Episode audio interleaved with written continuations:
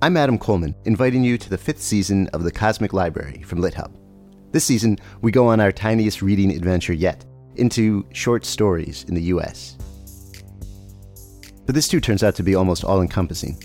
I think short stories are essentially brief encounters with felt life. That's Oxford literary scholar Andrew Kahn, who gives us a deep history of the short story. And we hear from the New Yorker's Deborah Treisman, who explains her work as an editor of short fiction you know, if you are melding with another person, you don't turn that person into you, but you get to know the ins and outs of that person. So, and it's it's sort of like that. I always feel involved with the stories.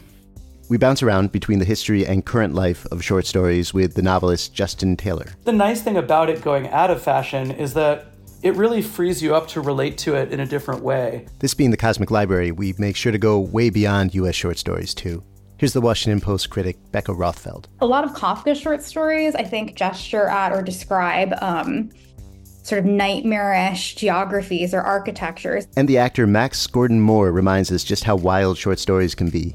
With a reading in its entirety of Wakefield, the intensely strange, classic Nathaniel Hawthorne story. He had contrived, or rather, he had happened to dissever himself from the world, to vanish Get ready for all that and more in a season about short stories, small windows into vast universes. It's season five of The Cosmic Library, available soon wherever you go for podcasts.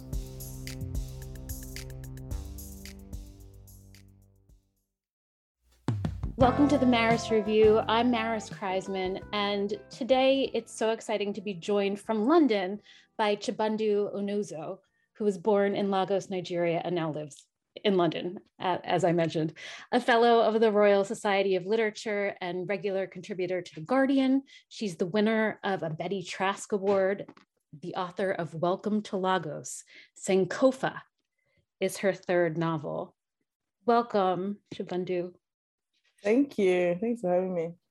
Um, I, I, said this uh, before we were taping, but the US launch of Sankofa has been really phenomenal. And so, congratulations. Thank you. Thank you very much. So, Chibundu, one of the first things, what, once I noticed something in the book, I couldn't unnotice it. So, I wanted to ask you about that right away. Mm-hmm. Your main character, Anna Bain, decides after her husband cheats on her that she may or may not divorce him, but she is going to go back to her family name, mm-hmm. which just happens to be Graham, Anna Graham. Tell me, tell me about that. yeah, it's so funny now. I'm thinking about it. I think her married name is Graham and her family name is Bain. That makes more sense. Yes, I think it's I think it's I think it's the other way around. I think she starts off as Anna Graham and then decides that she's going to go to go back to Bain. Um, but um, either way, she does she does she does go from from a married name back to her sort of the name she had when she was born. Um, and I think it's just sort of part of you know how the main character is on a quest, on a search, on a journey. Um, and so I think yeah, that's why that's why she does it. She sort of trying to figure out again who she is at 48. And I think, yes, it's never too late for someone to start that journey of self discovery or restart that journey of self discovery or decide that the first journey of self discovery they took, I don't know, at 18. Yeah, didn't quite get it done. Yes, exactly. And so I'm, I'm going to try again. Um, yeah. Yeah. And so you put her in a position where she is primed to go and um, seek something that, that mm. everything she kind of knew has fallen away. Her mother has just died. Her husband as we mentioned had cheated. Um, she tried to have a career as an architect and was into art but those never really took. And so she's really looking for something. Mm. and she finds in her mother's possession this diary um, of a man who she comes to realize is her father. Tell me about that diary. Um, so, yeah, she finds this diary from a time when her father was a student in London. So it's a diary that's that predates her birth actually. Um, and it's an account of her father's student life in London when he was a young 20 something year old West African student moving through a London that was still at that time fairly segregated, fairly racist. Um, and his own account of the interracial relationship that he began with the woman who ended up being Anna's mother, even mm-hmm. though at the start of the account, she's just a woman that he's met. Um, and the diary was inspired by the research I did for my PhD. So I researched a group called the West African Students Union, and a lot of its members went on to be prominent West African politicians. It was based in Camden Town in London, and its members came over as students and then returned home after their studies to go on to grand political careers. Um, and I read a lot of first person accounts of these members. I read their memoirs, I read their letters sometimes, but usually their memoirs. And so I had access to that first person voice of these mm. young men, and it was mostly men. Um, and I just knew I wanted to use it, you, you know. Um, and it was actually um, a thing I had to decide early on in the novel whose story is this. I think I ended up with deciding it was Anna's story, but um, having those those diary entries was a way to bring in a lot of the the research that I had done. Yeah, and you, I mean, you make Francis Aggrey's voice. That's the name her father had mm-hmm. when he was when he met her mother. Um, so distinct that she gets to i don't know if would you say like she gets to kind of fantasize about him and fantasize about like the the good person that he might be hmm. Yeah she does i mean i guess most of us are curious about what our parents were like mm-hmm. when they were our age and what it would be like um and so yes she really really connects to her father as a 25 year old man and then has to go again to realize that, well, he grew up after that slice of history. Um, and it's funny, actually, when you look at a lot of leaders of that era, you do connect to that time in their life because that's the time in their life when they were the underdog. Um, so if you look, again, if you read these accounts, you know, you will hear Kwame Nkrumah writing about, that was the first prime minister of Ghana, you will hear him writing about being turned away from white establishments. You you know you you sympathize with them. They're not the powerful men that they're going to become. Um, and so of course, you know, she's, you know, she understands this man. She understands this man who has to to face racial discrimination. She understands, you know, because she's had to face racial discrimination. She understands all of that. What she doesn't understand is what comes after. You yeah. How, yeah. How does this man who is so sympathetic as a 25 year old how does he end up being Kofi Adjei, the feared leader, the feared, beloved leader of Bamana? Don't let the stress of daily life weigh on your body. Whether you're an elite athlete or someone like me just trying to make it through the day tension free, Theragun can help. Theragun is the handheld percussive therapy device that releases your deepest muscle tension using a scientifically calibrated combo of depth, speed, and power. And it's as quiet as an electric toothbrush. The Gen 4 Theragun doesn't just feel good, it gets to the source of the pain by releasing tension using Theragun's signature percussive therapy, which goes 60% deeper than vibration alone. Whether you want to treat your muscle tension from working out, an injury, or the stresses of everyday life, there's no substitute for the Theragun Gen 4. The OLED screen and design make you feel like you're holding something from the future. Just go to their site and check it out. And the Theragun app learns from your behaviors and suggests guided routines. Try Theragun for 30 days starting at only $199 go to therabody.com slash maris right now and get your Gen 4 Theragun today.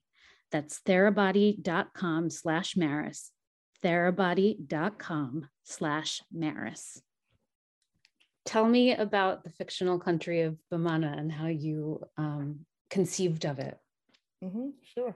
Um, so I decided to go with a fictional country just because I felt that the real West African countries had very real histories. So it would be difficult to superimpose my own first prime minister on the real first prime ministers that there had been. Because, and I guess nations have that, you know, the first leader of a country looms very large in the national imagination. So you say the first president of America, George Washington, it is very difficult to put any other name, yes, any other name there because you know the history is so real, it's so taught. Um, so I was like, no, it has to be somewhere fictional. Um, and so I went about creating a country, but I also wanted it to feel real. So I didn't want it to be just fictional and project anything into an African space. I think sometimes I get quite annoyed with that actually. So any people just treat Africa as some sort of like blank canvas and like anything you want, you can put it. So I didn't want to call it like manga bunga dinga or something. I, I didn't want to just mm. make up some funny, some some some funny sounds and say, okay, that's an African country. Um, so I I and I guess my PhD research came into this. So um, Ghana, the real life Ghana, used to be called the Gold Coast, and and it was a common practice for Europeans to name their former colonies or their colonies at the time after the natural resources that they extracted from these colonies. So you also have Ivory Coast. Ivory Coast is still called Ivory Coast still today. Um, and so I decided on Diamond Coast. So that would be the natural resource extracted from my own fictional country. Um, and then Ghana, present day Ghana, is named after a very real ancient West African kingdom that isn't geographically where present day Ghana is situated. And so I did the same. I looked through the list, and I, and I still say that in the book a little bit to sort of give a hint as to how Kofi in the book ended up choosing Bamana as the name for his country. He was reading a book about ancient pre-colonial African kingdoms. And you know, Bamana is one such kingdom. Um, so hence I called my fictional country Bamana. And so on and so forth. I, I sort of tried to make it make it as real as possible. Um, the languages, and it's not just, it's mostly based on Ghana, but then I also wanted to draw in themes or ideas from other African countries. And you see there's some food names that are from Southern yes. Africa, for example. And I do that because I do think also that the story of Bamana could be the story of quite a few um, post-colonial African countries, which we started off with a lot of euphoria and, and enthusiasm and a lot of leaders that promised heaven and earth and um, didn't quite deliver. Um, in fact, quite a few were incredibly disappointing. Yeah. And so by the time Anna decides to perhaps leave her regular life behind and pursue mm-hmm. her father, they're at a point in history where people say that Kofi is maybe or maybe not a dictator. Mm. And you see a complete 180 from from the man that she found in her diary mm-hmm. in his diary sorry um tell me about her expectations um hmm, that's interesting what are her expectations i mean so she knows who she he becomes right? yes she she, she, Goog- she, she googles him before um as as one does. yes, exactly. You know, so you know, she knows it's not a secret. It's not like she gets there and she's expecting to find that he's a doctor and it's like, oh, he's now the president. Uh oh. Um, no, so she knows who he becomes, but I think she can't help but have these expectations because she's read the diary. You know, so she's sort of she's wanting to meet the man from 48 years ago and almost trying to find out or see is that 48 year old Francis that I read about, is he somewhere inside this strong man, former prime minister, grand political figure? And yeah, she's just trying to reconcile the two. Um, mm, what are her expectations? I don't know. She wants to connect with the man in the diary, basically. And so yeah, she's quite bullish about that actually. She doesn't she doesn't want to she doesn't want to meet Kofi. She wants to meet Francis. Right and and in in her head they are two distinct people mm-hmm. and, and that distinction I, I i think becomes more pronounced as she gets to know Kofi. mm. it's it's a cliche, right? That you mentioned in the book that power corrupts. That's that's Mhm, and you uh, tell me how you draw the line in his character from Francis to Kofi in his ideals versus his realities and how you prepare the reader to be both disappointed in him and have compassion for him because Mm. it's impossible not to. So I think I so once you leave the diaries, you never get to see into what Francis slash Kofi is thinking again. So you never Mhm. have access to his internal sort of thought process or his internal voice. And that's on purpose actually, because in a sense, I don't know who Kofi is. That's that's the question that I'm also trying to resolve as Mhm. I'm writing the book. I too, like most West Africans or most most Africans who sort of have this sort of colonial to post-colonial national history, I too don't understand how these independence leaders who promised heaven and earth, I didn't understand how they became the men they became. I didn't understand how they became the dictators. I mean, for a few, it was clear how they became that. They were always opportunistic and all of that. But you definitely had quite a few that were principled people, that were idealistic people, that did have big dreams, and that were, to all accounts of, of them, that did seem quite sincere. And yet, And yet, and yet. So I think that's the question that I'm trying to answer. And I, and I don't Mm. know that that um I reconcile it. I think um what if you if I had a chance to confront these sort of men, I think really what they would say is it is what it is. Yeah. you know? um, and I think they also they they can't reflect too much on the journey that they have taken from the idealistic young men that they were, because I think your own sense of self will sort of crumble. Most people, even the people who do the most dastardly and evil actions, they justify. You know, there's a reason. There's always a good reason why people justify the things that they do to themselves. Um, and so yes, no one, no one. Um, yeah, it's difficult to ever fully understand that journey that they made. yeah, and this is embodied um, in the. I'm sorry if I pronounce this wrong. Correct me. Kanakro Five Mm.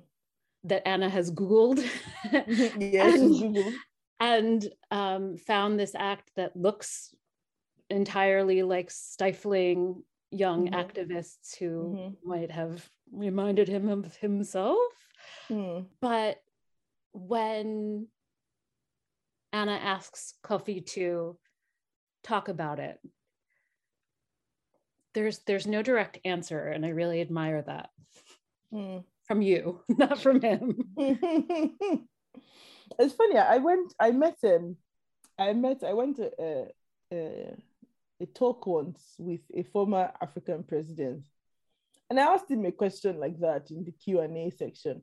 It wasn't like um, a Kinakro Five type of thing, but he presided over a military that had been very undisciplined and had the, the military as I said, there's, there's no direct between him and those military atrocities, but under him, the army had consi- com- committed certain atrocities. And I asked him a question about this incident. And, you know, similar to, to Kofi, there was no direct answer. He sort of blustered, first of all, he, was, he, he wasn't the one. You know, I was Of course, he didn't pull the and- trigger. Yes, he didn't pull the trigger, of course not. And, and you know, so on and so forth. But definitely he didn't in his own mind when he goes to bed he has convinced himself i didn't do anything wrong um and like you know it would take like i didn't know maybe two of us in a locked room and it's like you can't leave you can't leave until you face up to your crimes you know That's a good fantasy. um, for that sort of admission to take place. Um, but yes, yes. And one thing we didn't talk about yet is that Anna's childhood, of course, this means that because she doesn't know her father, she's been raised by her white mother and by her white family.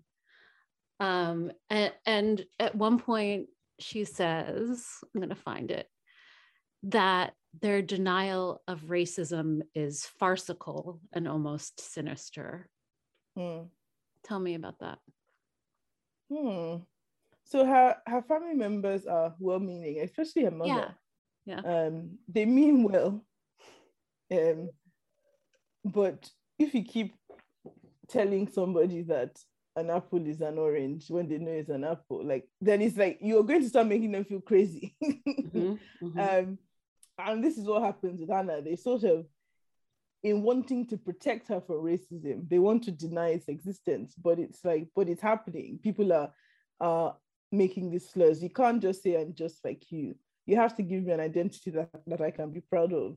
Because even if you say I can claim white identity within the four walls of this house, once I step outside, everyone is going to challenge that claim. yeah. Um, and I spoke to a couple of friends who were biracial, um, and one of them, one of them said that that you know he knows his mother loved loved him. He knows all of his his mother was loving, but that she couldn't understand that he needed to be proud of being black, not to being told that there's nothing wrong with being black, but Mhm. to be told that there's something right with being black. There's something fantastic about being black. There's something great and wonderful about being black. And you know, she couldn't give him, she, she couldn't give him, or she didn't understand how to to fulfill that sort of basic, basic human need that we all have to be Mm. comfortable in our skin, to be proud of our skin. Yeah. And and so when Anna journeys to Bamana, she experiences the opposite of that maybe for the first time, which is um, again, correct me if I mispronounce, but she's called an abroni, which means white woman in Mm. in the language. Tell me about Yes. Yeah, she's called a brony, which means yeah, white person, just generally people use it for that. white woman. I don't have to Man. specify. yeah, people, yeah, people use it for for a man. It's just yeah, a brony. Um, and you know, she's called that because you know she's lighter skinned than the general populace, and so in that context, again, she stands out. Um, and I think that's what's you know sort of interesting to explore with Anna's journey because she's raised by white people, and she marries a white man, and her daughter, to all to most people who look at her, looks white. She's never looked like anybody in her family. And then she goes to Bamana and she still doesn't look like anybody there. So it's sort of like um, that, um, yeah, that's quest that she's on. And I think, yeah, that's part of her journey to Bamana and sort of thinking of it in her head, expecting it to be this place that once I arrive, everything will make sense. And, you know, life is not a Disney movie. So sometimes it doesn't, um, it doesn't work like that. doesn't turn out like that. And when Anna gets to Bamana, she stays in a very fancy hotel Mhm. where all of her comforts are seen to. Mhm. A- And so it's, of course, not on the scale of her father's excesses, but Mhm. it is a skewed vision of, of Bamana. Mm. I guess. I mean, is it a skewed, skewed vision? I mean, this is this is something she asked herself, and I mean, this is um, an image of Africa that you know Africans living on the continent often there's often that tension. Okay, so she goes to the hotel, and it's true most people in Bamana don't live like that, you know. And so then she goes to the village, and you know when she's walking through a village, she says, "Is this the real Bamana?" Mm. is this more real than the hotel? And I think the truth is both are the real, Both are real. um, both are the real Bamana. I think the problem is when one person tries to say, "Oh no, don't tell that story of the village," you know, because it's making us in the cities look bad, you know. Um, and then that's where you get a sing, or people say, "Only tell the story in the village," because you know, 50% or 70% of the population live like that. So only tell that story. And so then once you swing to, to either you swing to those extremes. So then if somebody meets an African that has you know, enter the plane or an African pilot, for example. They're like, no, it's not possible because the only images of Africa they've seen are people in villages. So like, no, it's not possible. um, but at the same time, you don't want to deny the existence of the way people. So both are the real, the real Bamana, I think. Right. Mm. Anna sees something disturbing in the village, and her first impulse is that she is gonna help, and um, she's going to fix the problem and and that's something i've seen so many times um, in america mm-hmm. amongst my friends and colleagues mm-hmm. um, but it seems like maybe this is the first time that anna was in that position mm. yes because i think when anna lives in, in england she doesn't really feel privileged actually um, she is. I mean, okay, if you if to an outsider, I mean, but I this is what I was saying to someone like you know Anna is sympathetic to herself. So an outsider might say, "You have all this privilege. You know, you married this rich man. You know, stop whining." But she's like, "Well, no, my problems are still my problems." so in England, she doesn't feel particularly privileged. You know, her husband has cheated on her. She doesn't have that much financial independence. All of that, you know. But then she comes to Bamana, and then she's suddenly surrounded by someone who has there's a very very stark difference you know between her own life and the life of the person and you know yes you know she wants to help but i think the thing is and i and this is what a lot of well-meaning people often do she doesn't ask the people who are involved how best would how would you like me to help not what not my own conception of what I should do to help you. But first of all, do you want my help? And in this case, the person does want her help, but how? How do you want, want me to help? Um, and um, because that's actually how you can help people. when you go to a context that's not yours, the context that's not familiar with, you ask them, what will I do to make things better? Not tell them, this is what I'm going to do to make your life better. And you have to agree that it has made your life better after I've done it. um, yeah, yeah, asking seems like a, a good start rather than telling. Yes, yes. Um, and I love that you also show us a few of Anna's siblings, uh, mm-hmm. uh, her half siblings, but in Africa, that's they don't. that's that. yes, this is me. Tell me about what they represent to her. Mm. I mean, so for example, my mom is from a polygamous home. Um, so my grandfather, her father, married four wives. Um, so you know, she has quote and quote quite a few half siblings, but she doesn't talk about them as her half siblings. They're just they're her siblings. You know, you share parents, they're siblings. Um, and so Anna is coming to discover this sort of new concept of family and this expansive concept of family that doesn't sort of divide lines into your nuclear family. And you know, so coming from England, I think she would have said her family was um her family was her mother, her aunt, her grandfather. Mm-hmm. That's three people. And her mother is dead now, and her grandfather is also dead. Okay, so her, her mother, her grandfather, her aunt, and then Robert until he cheated. I don't know if she still thinks of Robert as a family anymore, but okay, let's say pre-cheating, Robert and Rose. So that's five people that Anna would consider as her family. And you know, she gets to Bamana and it's like, no, no, these are my siblings, these are your cousins, these are your this, these are your that, you know, your your your world of family is going to expand. And it's funny actually, like I don't um, I don't think think about it because it, it, it's normal to you because that's what you grew up in. But you know, I have so many first cousins that lived with us when we were growing up. That's sort of how we grew up, you know, your your cousins. And it's funny, the household, the way I lived with my first cousins, is how other people in the Western context live with their siblings, just their siblings. Um, and so yes, we have so that sort of family is a is a compound affair. It's um, it's open, it's broad. Um, so yes, rich in family, definitely rich in family.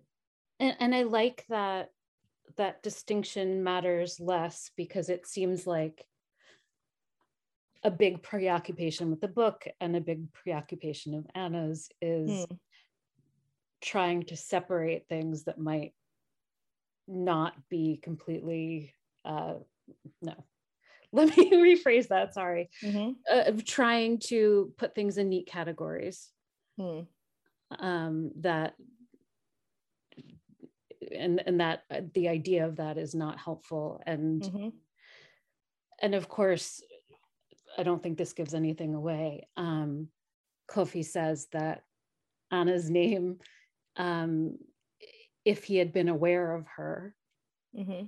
would have been nana Mm. which of course is an anagram Mm. of anna Mm-hmm. Uh, tell me about that symbolism Mm, it's funny. I realized it after. It's my my subconscious. All our subconscious. wow this is all anagrams in your subconscious i love I that. realized it after I. So I didn't realize that Nana was an anagram of Anna until I got to the scene where she has that interaction with. I won't spoil it, but she has she has an interaction, and the person points out that Nana is an anagram of Anna. So yeah, I didn't I didn't um, I didn't realize it until I wrote it. Um, and I was like, oh, that is so clever. um, Yeah, because then you kind of just see different versions of her in mhm. different situations and how they're all her, no matter what you call her. Yes, exactly. Exactly. And the same with Kofi uh, Mm. having been Francis. Um, this has been really wonderful. Before we go, Mhm. can you please recommend some books for us? Oh yes, yes. That is my favorite activity. Okay, I will start with I always recommend this one when people ask me to recommend books. Sefi Atta, S-E-F-I, Atta, A-T-T-A, Everything Good Will Come. Hmm. And it's a novel about two childhood friends. It starts when they're girls and follows their life into teenagerhood, 20s hood, marriage, children, and it's just fantastic. If anyone's read the Neapolitan sort of that quartet by Elena Ferrante, it's a similar thing, but Sefi did it before Elena. Let me just Mm. get that out there. And she did it in one book instead of four. So you sort of get the satisfaction of that sort of childhood to adulthood, but in one book.